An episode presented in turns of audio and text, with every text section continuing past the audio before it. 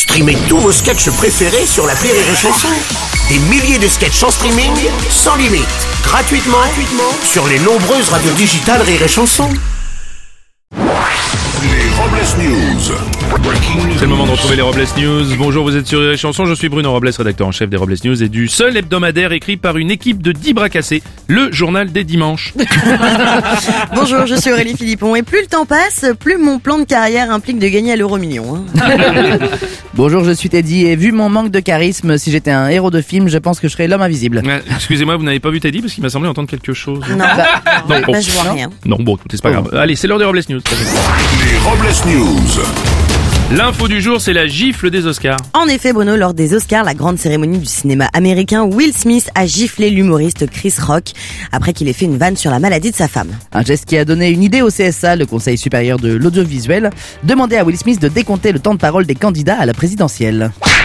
Et ben voilà, c'était trop long.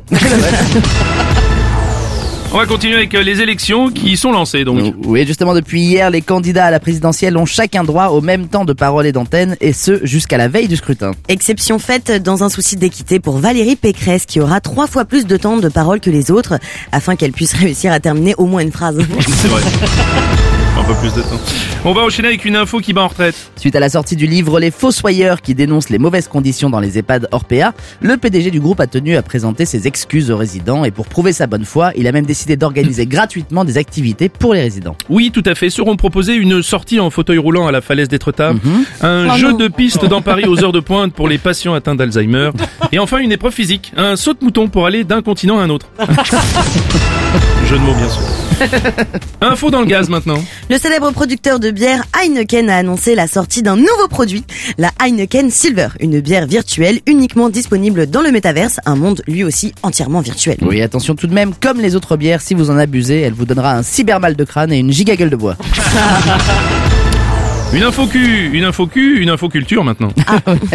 À Lyon, au musée de la Sucrière, une exposition sur l'hyperréalisme avait réservé vendredi une soirée aux naturistes amateurs d'art.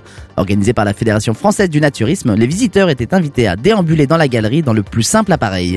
Et parmi les œuvres présentes, les visiteurs ont pu admirer la très belle toile Poirot perdu dans la nature, mais aussi la photo tout en contraste clair de lune au Cap d'Agde, ou encore la célèbre sculpture Les œufs au flasque.